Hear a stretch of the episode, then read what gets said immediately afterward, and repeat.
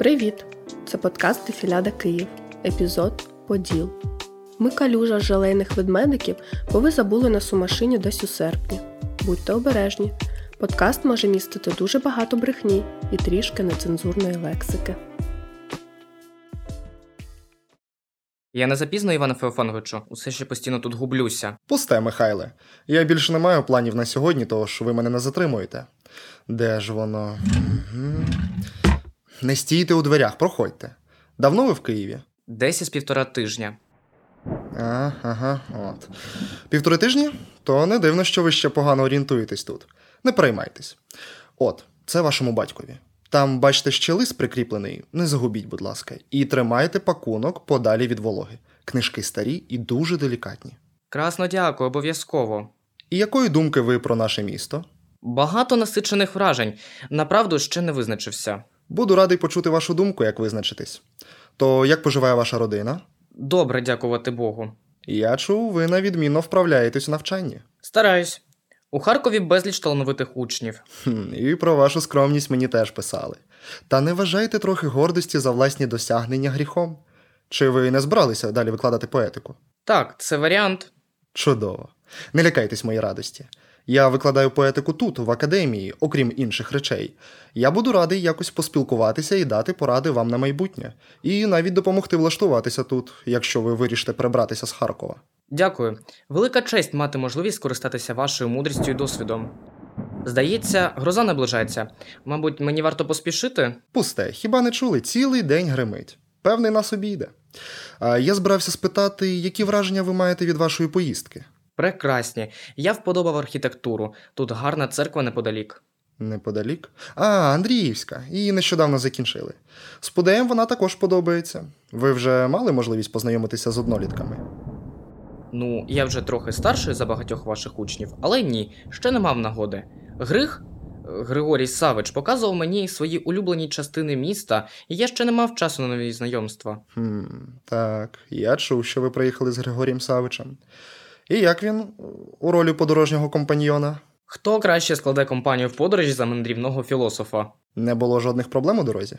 Ні, таке враження, ніби він навіть у кращому настрої в подорожі, аніж удома, хоч він загалом рідко в поганому гуморі. Ви знайомі? Думаю, він буде радий познайомитися з ученим мужем, ще й приятелем мого батька. Дякую, та краще не треба. Не соромтеся. Люди постійно просять мене представити їх Григорію Савичу, і я часто відмовляю. Та ви ж не просите, я сам пропоную. Думаю, ви йому сподобаєтесь. Дуже мило з вашого боку. Та справді, у тому немає потреби. Я з ним познайомився ще в молодості. О, шкода, що я не знав про це. Прийшов би з ним до вас. Не сумуйте, добре, що не знали. Наші з ним шляхли пересіклися і потім розійшлися. Зараз нам немає про що говорити. Хм, це і справді рідкість. Стільки років його знаю, і майже завжди йому є що сказати. А звідки ви його знаєте? Ой, хлопче, то було давно, нема чого розповідати. Ви зовсім не схожі на людину, що прожила нудну молодість, і немає що розповісти. Давайте не буд. О, так і почалося. Може, я ще проскочу? Пакунок. Пакунок можу сховати під сорочку. Та куди там? Сорочка не допоможе. Вам куди? До лаври. Краще перечекайте. Ми з вами тут застрягли. Але це непогано. Думаю, ви приємний співрозмовник. Красно дякую. Непоганий краєвид, так? Так, мені завжди вулиці під час дощу здаються гарнішими, навіть найстаріші, наче насправді нові. Краще відійдіть від вікна, бо ще продує. І все ж маю спитати вас про Григорія Савича. Вибачте, але він так рідко розповідає про своє юнацтво. Може, він мав на те причини? Кажу ж вам, оближте. Ви лише підбурюєте мою цікавість. Знаєте, одного разу він подарував мені шапку. Хто? Григорій Савич. Він часто дарує мені книжки, особливо грецьких авторів. Йому важливо, щоб вони мені подобалися. Так він найкраще знаходить зв'язок із людьми, коли вони люблять те, що і він любить. Але одного різдва він подарував мені шапку. До чого це? Та не дуже до чогось. Не зрозумійте мене неправильно, але я маю скористатися цією можливістю. Мені рідко трапляються його знайомі, коли його немає поряд, тож мені ні з ким про нього поговорити відверто. А якщо у вас щось на серці лежить щодо Григорія Савича, хіба не краще теж виговоритися? То виходить, я у вас в заручниках у цій розмові. Беру свої слова про співрозмовника назад. Я це переживу. Так от, шапка. Просто сьогодні прохолодно. Тоді вся осінь була аномально холодна. Він наслухався про хвороби і весь час засипав мене рекомендаціями, як не застудитися. Боявся, що я захворію і помру раніше за нього. А потім, схоже, вирішив, що його постійні хвилювання мене дратують, подарував мені шапку і наче заспокоївся. Шапка мала б зберегти мою голову для читання греків.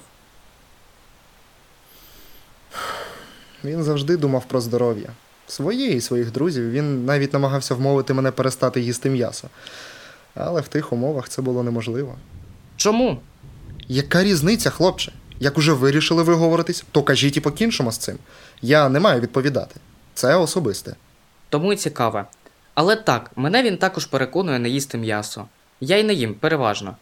Я був ще зовсім підлітком, коли ми познайомилися, і, здається, перейняв тоді багато від нього. А зараз маю сортувати, що з того справді мені підходить.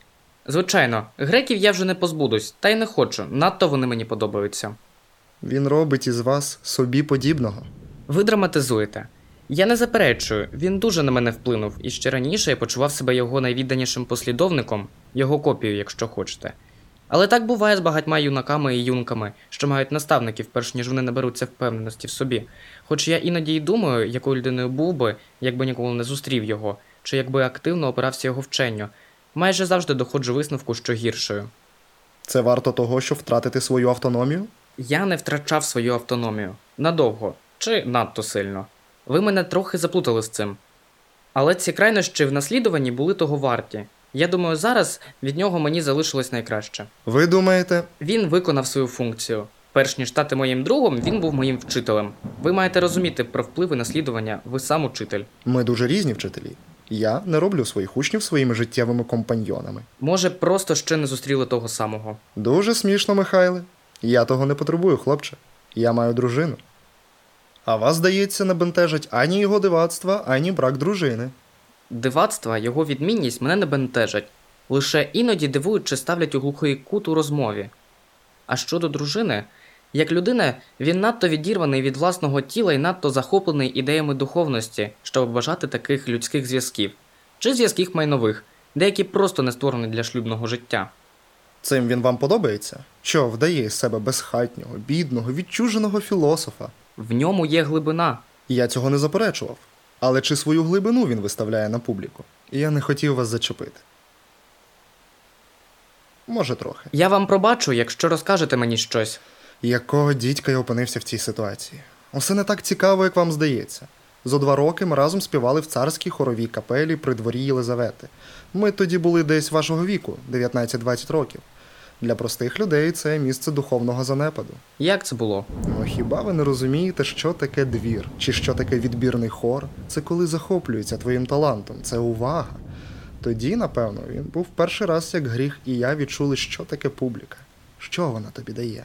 Один з нас, як бачите, залишився залежним від цього п'янкого відчуття, визнання. А двір там ніхто не має тебе навіть заохочувати до розваг і розпусти. Там заохочує саме надушене, солодке, нудотне повітря у величезних кімнатах, повних різноманітних багатств, стягнених з усіх куточків імперії, як ті ж приречені хористи. Хіба в такій атмосфері залишається вибір? Але щоб ви знали, що я не сліпо зневажаю вашого любого друга, є речі, в яких ми згодні. Я не боюся цього визнати. Багатство і надмірність зло. Це ми обоє вивчили тоді. Тільки я не роблю з цього вистави. Просвітлений, бідний мандрівний філософ. Але надмірність і брак моралі це зло. Це багато пояснює.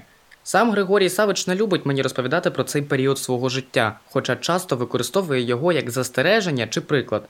Бачте, це для нас обох корисно. Хіба? Від чого ж він вас застерігає? Від самого початку він застерігав і просив мене не брати участі. Ну, знаєте, у простих святкуваннях, у п'яних посиденьках, у дошлюбних зв'язках. Не веселитися так, як звикла більшість простих людей, щоби зберегти мою чисту, чесну палаючу душу. Це приємно, коли хтось піклується про твою душу, але я маю змішані почуття щодо його підходу. Григорій Савич оберігає мене і дає поради, як мені жити. Він каже, що виходить із власного досвіду, напевно, з того при дворі. Та це означає, що свій досвід я не маю отримати. А бруд, бруд, він каже, це земне, а що видиме, те земне. І люди кажуть, що він мене псує. Він навіть не живе тут із нами по-справжньому. І я знаю, Це прекрасно, повністю відірватися від земних речей. Це ідея віри, бути вищим за все це. Але чим далі, тим більше як це пояснити. Ви кажете надмірність. Ви обидва. І я погоджуюся, але хіба може бути лише надмірність і повна відмова? Або або я, я іноді бачу цінність у людських неідеальних життєвих досвідах. Чому ми не можемо любити веселі святкування і людське тіло, і мистецтво, не лише релігійне, просто красиве? Хіба час на землі лише кімната очікування? Хіба в цьому немає цінності? Чого, скажіть, бажання і земні речі варті покарання? Страждання А, так, ну так, страждання. Раніше я дуже старанно намагався слідувати його порадам, та це не позбавило мене страждань. Та це вічні питання. Я просто тепер іноді відчуваю, що він через свою любов до моєї чистої душі робить із мене не людину. Таке створіння, у якого ніколи не буває неправильних думок чи бажань, відриває від матеріального світу. А я думаю, хоч як люблю його, не хочу йти. Урешті-решт, я просто людина. Я бажаю зла іншим, я прагну слави. І іноді навіть краду, хоч і не потребую того. Я пропущу оте останнє повз вуха. Ви слухаєте сковороду, наче він несе слово Боже. Він вас контролює. Ні, зовсім ні. Він закликає мене думати самостійно. Та просто коли наші погляди на щось не збігаються, бо я думаю самостійно, я ж апріорі не правий. Бо чия думка з двох помилкова, якогось юнака чи визнаного мудреця? Тобто він завжди правий. Ні. Але м, просто складно моїй суперечній думці жити в одному просторі з його. У просторі, де він зірка, людина відома найперше своїм розумом. Навколо всі в захваті. І як я тоді можу висловлювати думку всупереч його, коли доходить до таких ідей, як віра? До того ж, він так легко застосовує принцип відчуження від земного у власному житті. От я й думаю, може це зі мною просто щось не так, може я просто виправдовуюся. З іншого боку, не кожен може бути Григорієм Сковородою, і не кожному треба. Нам більше не треба. І одного достатньо з головою. Я думаю, іншого не буде, тому триматимуся цього.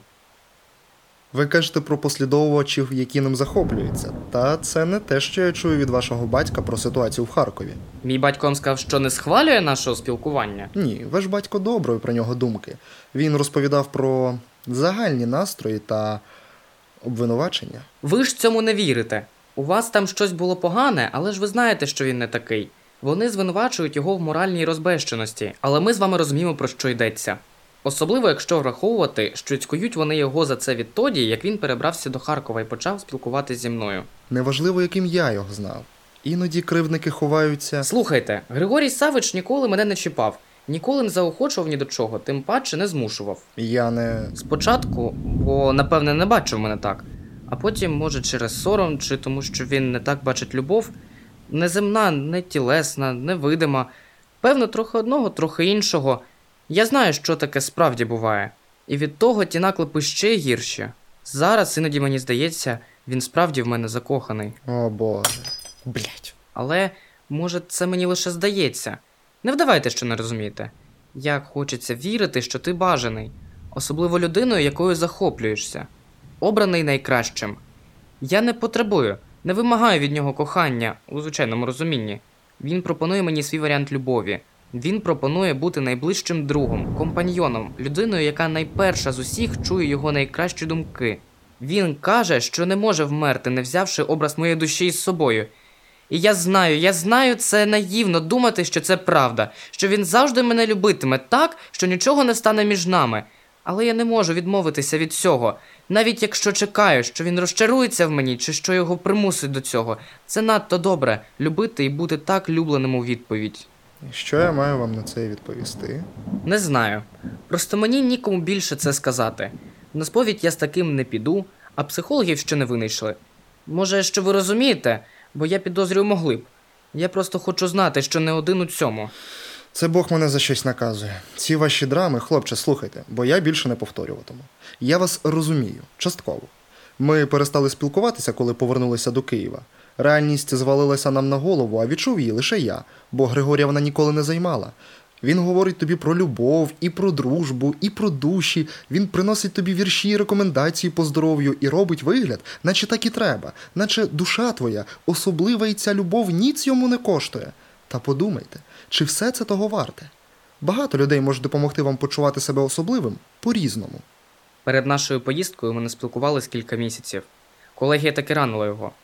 Кілька місяців жодних філософських тирад, повчань, редакторських приміток, розлогих зізнань. Кілька місяців я сам собі голова. Тінь його таланту не нависає наді мною. Деякі дні були приємні, але загалом це було жахливо. Я через його відсутність відчув, як сильно він вріс у матерію мого життя. Мене розізлило, що не за моїм бажанням він із нього зник. Колись вам доведеться залишити його. Я знаю. Хай це буде наше рішення. У мирних умовах, у злагоді. Я не повторюватиму вашої помилки. Якщо я маю стати спогадом, то хочу бути гарним. У нас різні пріоритети. Я вас за це не засуджую, але ви не хочете з ним бачитися. Отже, ваше прощання було потворне. Іноді в найближчій дружбі все складно. Я знаю. Знаєте, про що він мене попереджає більше, ніж про будь-які хвороби?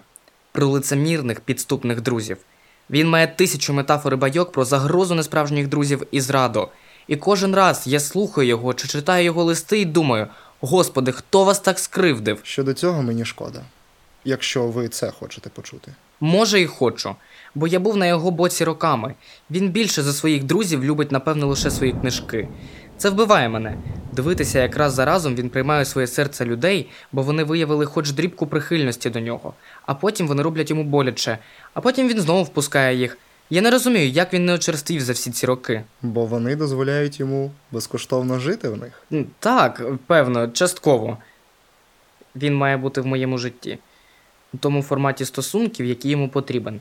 Мені все підходить. Вам би вивчити, що таке кордони. Звідки вам знати, що це залежить лише від вас? Я й не знаю. Я й не знаю. Іноді. Іноді він щось таке каже, від чого я думаю, що любить він не справжнього мене, а ідею мене. Отой образ душі. Він каже, що найбільше любить розмовляти зі мною, коли ми не поряд, коли він уявляє розмови зі мною. І я теж уявляю розмови з ним. І з людьми, але завжди більше хочу бути поряд. Як завжди, він більше говоритиме, а я більше слухатиму. Чи я справді кепський співрозмовник? Мене краще не питати. Очевидно, для нього. Я. М- я люблю його серце, але часом цураюся його ума. Він на 80% ум. Часом, часом цураюся.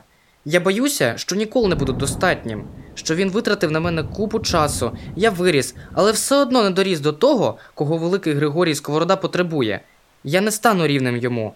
Боюся, він скоро це зрозуміє. Може, уже зрозумів, поки ми не спілкувалися, а тепер ця поїздка лише підтвердить це для нього. Ви ж самі казали: Григорій Сковорода один, а таких, як я, тисячі. Усе тримається лише на його любові й вірі. Коли щось із цього зникне, він зрозуміє, що може знайти собі кращого компаньйона, ким не потрібно опікуватися, за кого не цькують. Він перебрався до Харкова через мене, покинув свій спокій, він каже усе заради мене. Він бачить мені стільки потенціалу, але, можливо, я не зможу його реалізувати. Стану безбожним і безталанним. Ви не маєте. Григорій Савич у вас не розчарується. Ви надто не цінуєте себе, цю роботу ви повністю переклали на нього і тепер страждаєте. А він взагалі-то теж лише людина. Не хвилюйтеся, що він вас замінить. Таких схиблених, відкритих і допитливих ще пошукати. Але як ви на собі вже напевно відчули, інші люди можуть вам ускладнити життя. Це мене не хвилює. Я також вмію ускладнювати життя. Так, так умієте. Трохи проясняється. Так, Дідько з цими юнаками і з їх кризами. Третій за місяць. Гроші я братиму за це. Гроші задовбали. співчуваю, але мені не надто соромно. А я і не сподіваюсь. Якщо вас це заспокоїть, ви зі сковородою один одного варті.